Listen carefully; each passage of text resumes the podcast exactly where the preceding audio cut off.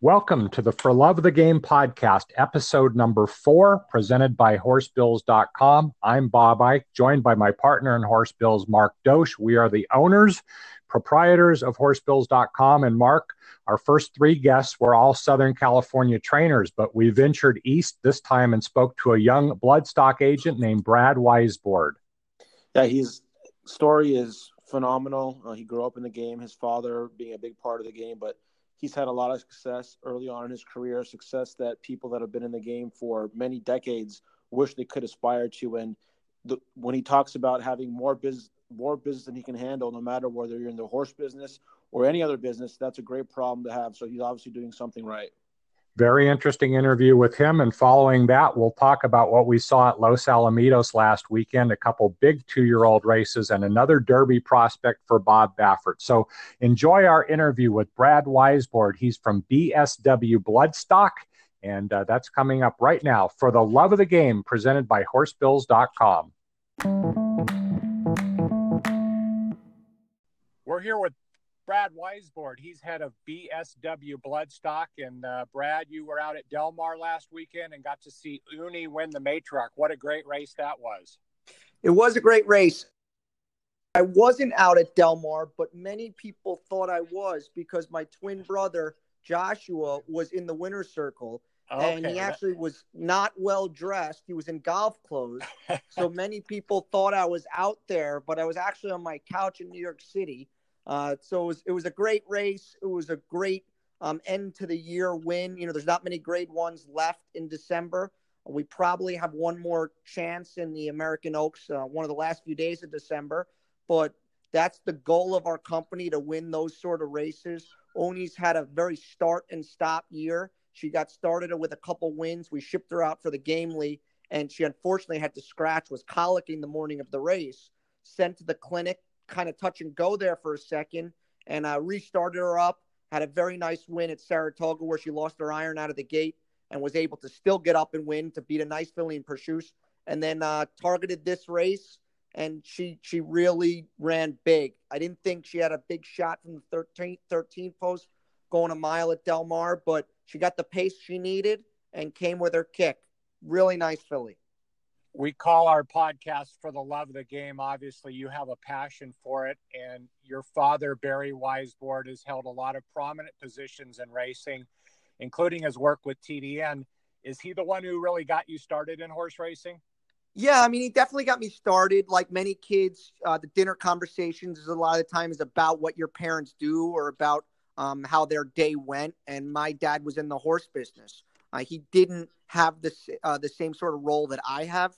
Uh, he had a lot of businesses that served the industry. One was Thoroughbred Daily News, that's his main business, and something that he was growing through the early 90s as I was um, in my youth. So, where a lot of kids would be reading Sports Illustrated uh, or what, whatever other magazines they had at home, I was reading the TDN every night.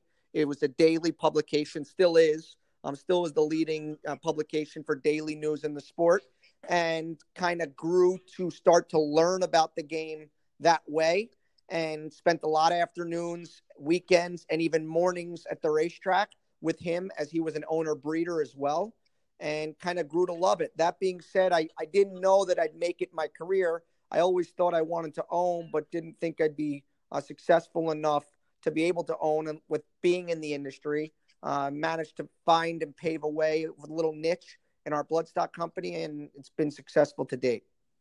So when you first got started, after you finished uh, college, uh, I read that you had an interview with Goldman Sachs, but you walked out of that interview and weren't interested with, with that kind of career path. So what what eventually got you back to the racetrack and kind of got, got your career jump started at that early age?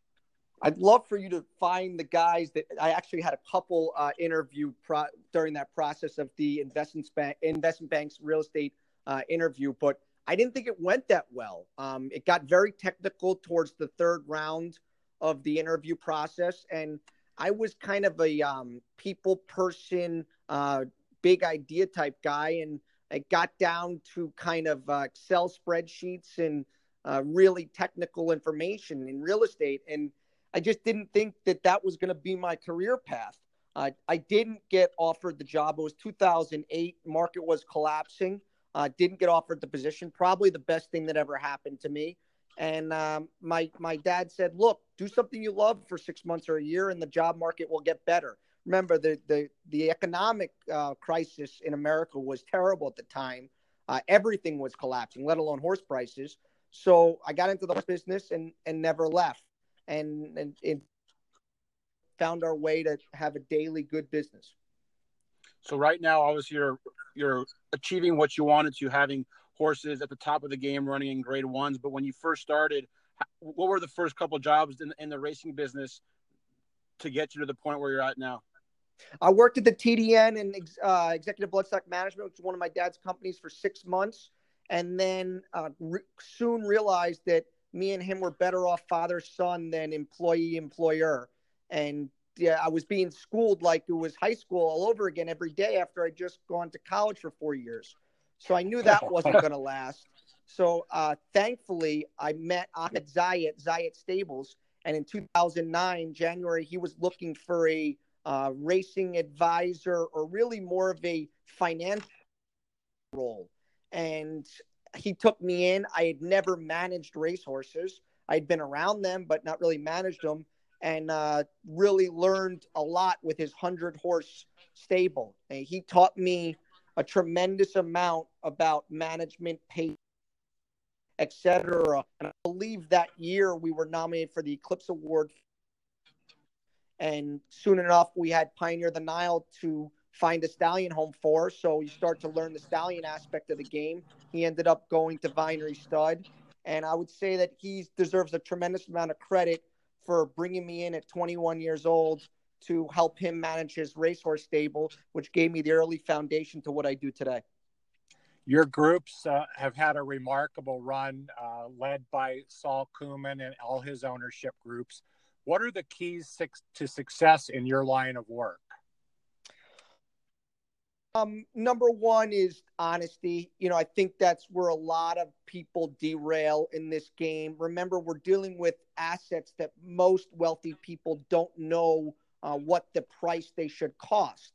And in in all honesty, I think uh, that is the number one thing that me, my partner Liz Crow, and everybody that works for us, when you ring us, email us, ask us any question, you have 100% certainty you're being shot the direct truth. And some people say that I'm even too direct, but I think that's what guys like Sal or Mike Dubb or Bobby Flay or Al Shaqab or some of our biggest clients, that's what they relate to and like. And not only are we confident in what we're saying, they believe it's the total truth. And that's number one. You know, and then number two, is developing a way to find and manage talent to win these races. And you know what I'd like to say to lots of people is that this is not a one-year successful business. Uh, we started winning classic races really um, when I started with Zayat. Uh, we were second in the Kentucky Derby a couple years uh, and leading owner. Then went to Team Valor. Uh, Barry Irwin had won the Kentucky Derby before I started, but nominated for leading owner. And then now on our own since 2016 we've had exaggerator won the preakness creator won the belmont justify this year won the triple crown monomoy girl this year won the oaks uh, also had some other good finishes like my boy jack so this is a, a period of repetitive winning that i think we're reading in terms of the deals we're well, that just leads me to my next question. You're in your early 30s. I mean, do you pinch yourself sometimes and ask yourself, how are all these great things happening to me at, at such a young age? Yeah, um, but then you relate. To, I relate to guys like Sean McVay, you know, the head coach of uh, the Rams. That's young. I, I always didn't look at age as that should hold people back. Remember, on Wall Street, lots of the best guys are young, and I think in our sport, it's hard to achieve that level of level of success quickly, but I don't think it's a detriment or an issue. Now, do I am I fully understanding that this can't keep going? Yes. I don't think we're going to necessarily win a triple crown, uh, the triple crown again recently, or we're going to win the Oaks in the next couple years. I know that's probably not going to happen, but we will continue to win graded stakes with our formula. And that's how I like to measure our success. We want to win stakes and graded stakes for our clients. We want to manage those horses and those clients to what their needs and wants are. And the Triple Crown sort of races, Breeders' Cups, they'll come and go. They'll fall into our lap some years, and we might miss 10 years in a row. But I don't want to measure our success on those races. What are some of the challenges and selling points that you give to clients that are either trying to get into the game that you're trying to bring in from other aspects of life or people that are already in the game that you're trying to have come to you? Do you go out and, and try and get new clients, or are you finding more people, clients coming to you now that you've had success uh, searching out your services? We're in a very lucky position for the probably the first time ever. Um, we have more clients than we know what to do with. So we don't, we can't find enough horses to go around. So what we're doing is every year constantly trying to get and upgrade our clients. We we don't we can't really take on more more smaller clients or partnership clients. Um, that's tough for us because we we're we're still a small team. We're only going to buy 25 to 40 horses a year. We can't just go buy 400 or they fall out of the metrics of what we like to pay for horses. I think the biggest mistake is sometimes the growth of stables, especially partnership stables. When they have success, they go and buy more horses.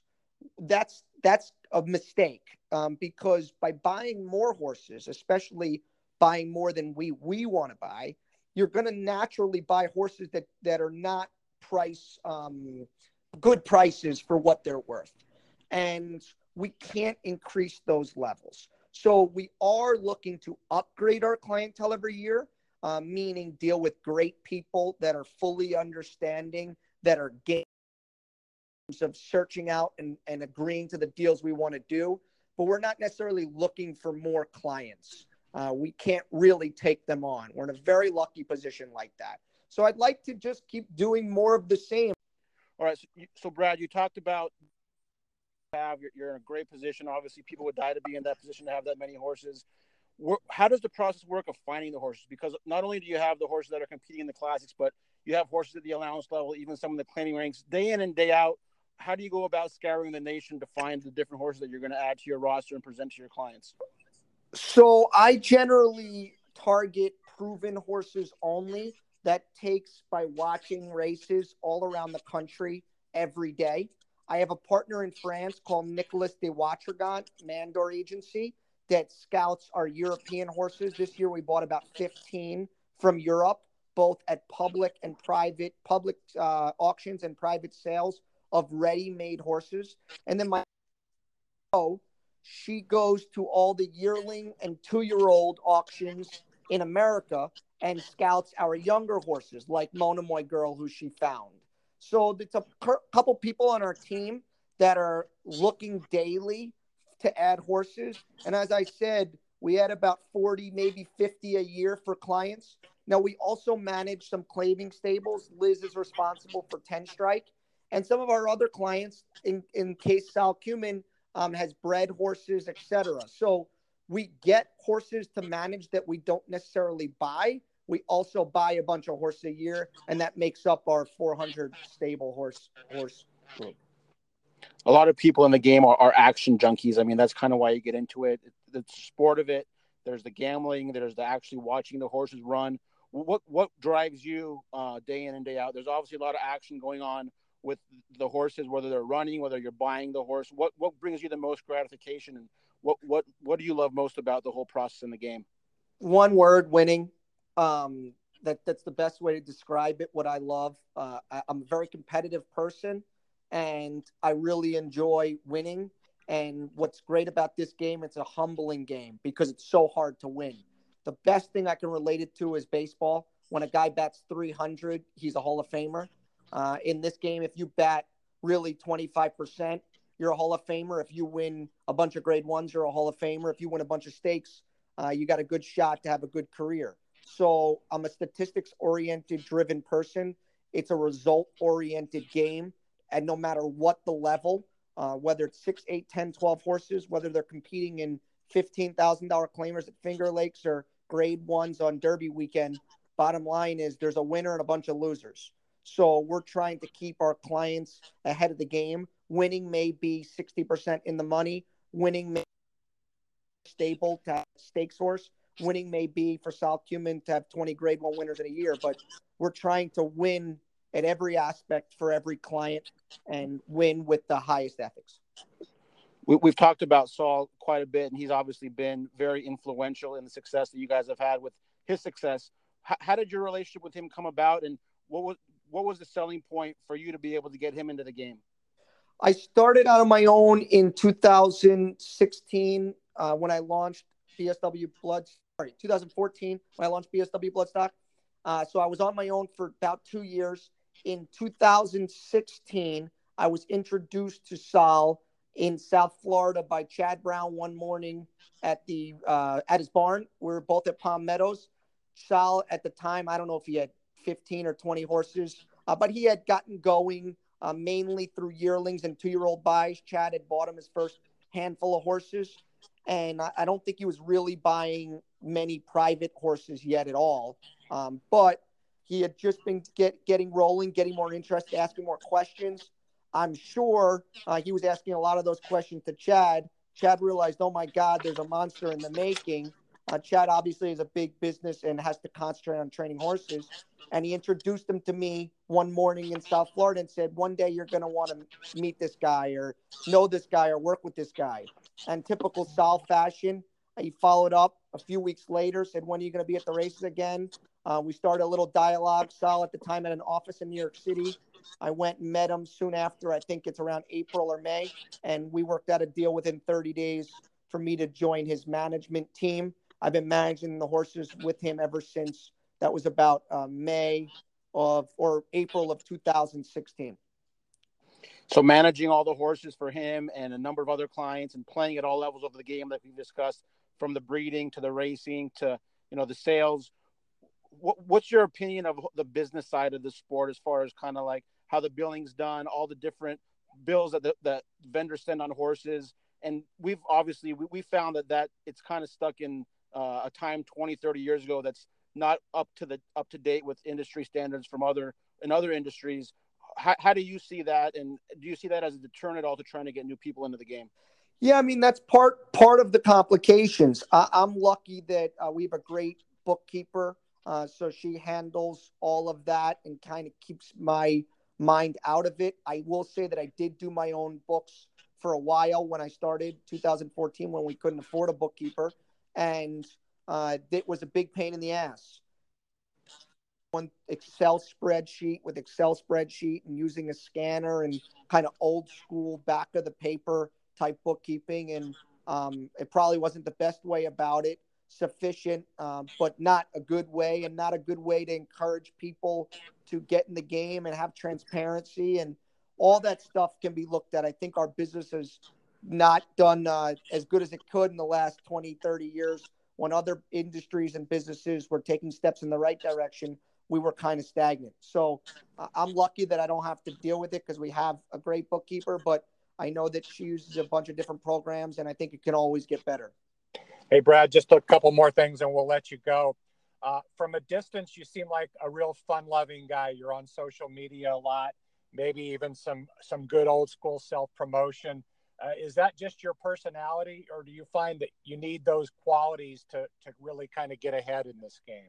No, my my personality is exactly what you see on Twitter. Um, sometimes people say uh, I, you know, I'm not saying I'm politically correct in everything I do.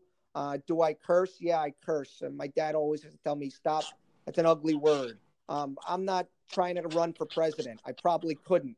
Uh, they would say, hey, you're you didn't have the right um you don't have the right right mindset to be president." I'm not going to please everybody. I'm a very direct person. I just, you know, my clients love me. Uh, the outside world may not.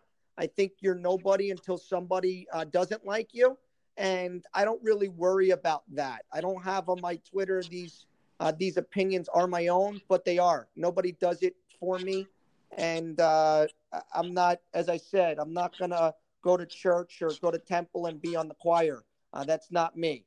So what I want my clients to know and my friends to know is I have their back, they have mine, and I think it's just important that we keep winning it with the highest standards. Who's your favorite horse or, or race that you've been associated with? Oh man, what a tough question.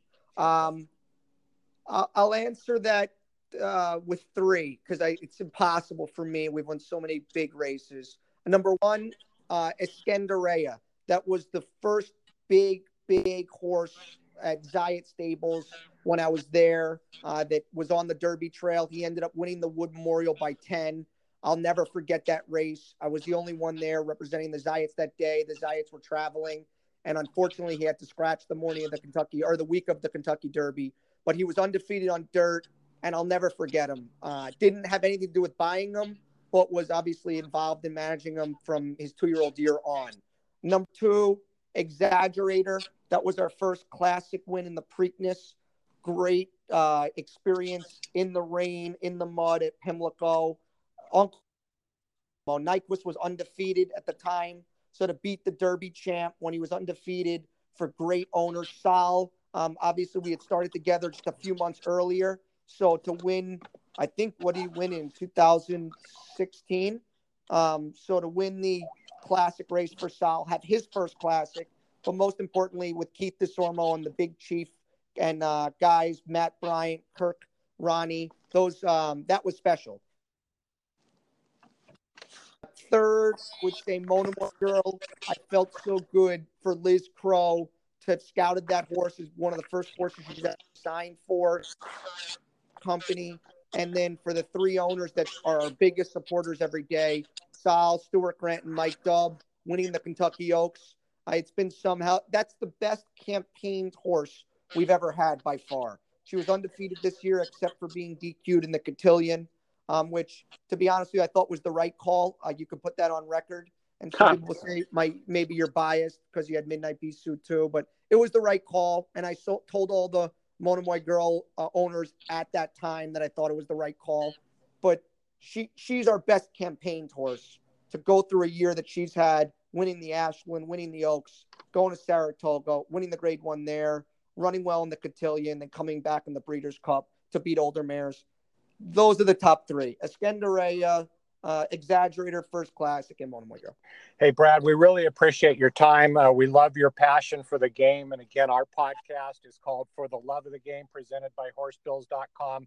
We appreciate your time. Keep up the great success, and we'll catch up again down the road. Thanks, guys. Appreciate you having me on. We'll talk to you soon. Thanks, okay, Brad. that was Brad Weisbord. And for Mark Dosch, I'm Bob Ike. Stay tuned for the close of the show, and we will uh, be back. Well, we hope you enjoyed that interview with Brad Weisbord and Mark. As we mentioned, a young guy with a booming business and uh, continued success to him. What a great story it's been. Yeah, it was funny. I was at Del Mar the day that Uni won, and I could have sworn that was him that I saw there, but little did I know that he's got an identical twin brother that looks just like him. and so uh, that was that was pretty funny to to hear him talk about that.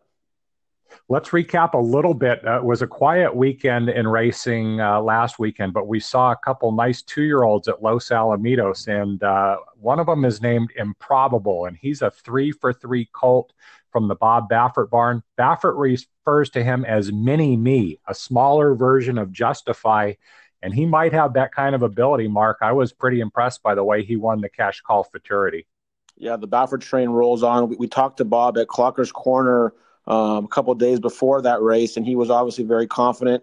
Uh, the horse is aptly named Improbable. What, what are the odds of Baffert having yet another horse with this kind of ability, coming off of two Triple Crown winners the past couple of years, and this horse looks just as impressive as the other ones. And he went out there in the CashCall Futurity and, and did his business, won impressively, like he'd been training. And um, the sky's the limit for him moving forward. Baffert finishes 1 2 in the Futurity, one three in the Starlet. So he's scooping up all the purse money, adding to the, adding those ten percent to his his account, and uh, making more and more money every time they they roll out these big races. Yeah, I mean, it's been a quite a run, and you you mentioned one of his Triple Crown winners, of course, the first one, American Pharoah, and his half sister is named Chasing Yesterday. I remember before she ever came in or right when she first came to the barn, Baffert had told me that they, they really like her. They think she's something special. And sure enough, now she's a grade one winner taking the Starlet. It was a hard fought battle, three of them across the track, but she is certainly making her older half brother proud. Uh, chasing yesterday got it done in the Starlet. Yeah, you see these well-bred horses, and there's all these expectations with the bloodlines. Obviously, her mother is the mother of American Pharoah. She's bred to Tapit, so you would expect or hope that you would have this kind of success, but it doesn't always work out that way. So she's four or five in her career, a big grade one win. She had to dig deep, but again, moving forward into 2019 on the Kentucky Oaks Trail, she's obviously going to be one of the top contenders. Well, here on the West Coast, Mark, Los Alamitos closes out on Sunday, December 16th, and then we have a downtime until the start of Santa Anita, of course, the day after Christmas, December 26th. So, kind of a, a quiet time for racing, but talk about a great time to transition over to horse bills. I mean, if you're on the fence uh, and you're invoicing your payments, your accounting, end of the year, we make a big push, and uh, that's what we like to tell people heading into 2019. Now's the time to take a look at horse bills and, and tell tell everybody what we can do for them, Mark. Yeah, it's a fresh set of books starting in the new year. Whether you use the site yourself as a subscriber, we can guarantee you you're going to make your life a lot easier, make your business run a lot more efficiently, save countless hours on getting your invoicing and accounting done. Your owners are going to love it. They're going to have a free account where they can log in, track all their ownership and billing records, pay their bills online, bringing the entire process into a more state of the art situation compared to how the industry has operated for decades. If you also we will offer the opportunity to have us do the bookkeeping for you. We provide world class service, uh, customer support, and we take all the, the concerns off your shoulders, and you can concentrate on training the horses and not worry about your finances and your billing. Whether it's invoicing, payroll, accounts payable, we can do it all. And we are doing it all for a lot of top clients around the country, and more and more are signing up every day. We're really excited about the direction that we're going and being able to make a big impact in the industry in the years to come. Yeah, definitely, Mark, and uh, well said. And as we close out 2018, uh, let, us just thank all of our loyal clients. We're four years in now. Uh, we've built this thing day by day, and we couldn't do it without great clients and loyal clients, and we thank them very much. So, not sure if we'll have another podcast before the end of the year. Uh, maybe we'll try to get one out, but if not, thank you to everybody. Uh, hope it was a great 2018, and we are very, very excited about heading into the new year. Hope you enjoyed this episode. It was our fourth one of For the Love of the Game, presented by horsebills.com. We'll talk to you next time. Thanks for listening.